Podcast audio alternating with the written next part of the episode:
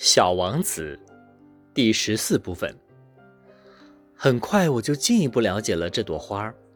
在小王子的星球上，过去一直都生长着一些只有一层花瓣的很简单的花儿。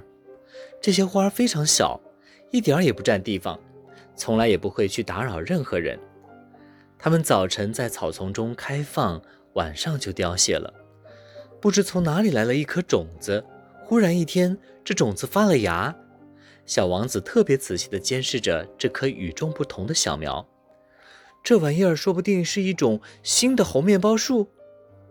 但是这小苗不久就不再长了，而且开始孕育着一朵小花。看到这棵小苗长出了一个很大很大的花蕾，小王子感觉到从这个花苞中一定会出现一个奇迹。然而，这朵花藏在他那绿茵茵的房间中，用了很长的时间来打扮自己。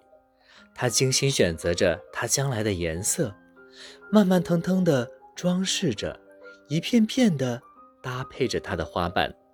他不愿像虞美人那样一出世就满脸皱纹，他要让自己带着光艳夺目的丽姿来到世间。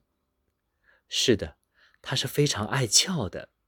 他用好些好些日子，天仙般的梳妆打扮，然后，在一天的早晨，恰好在太阳升起的时候，他开放了。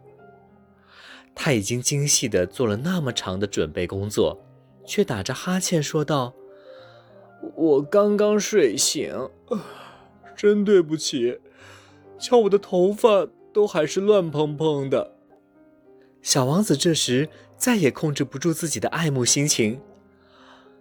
你是多么美丽啊！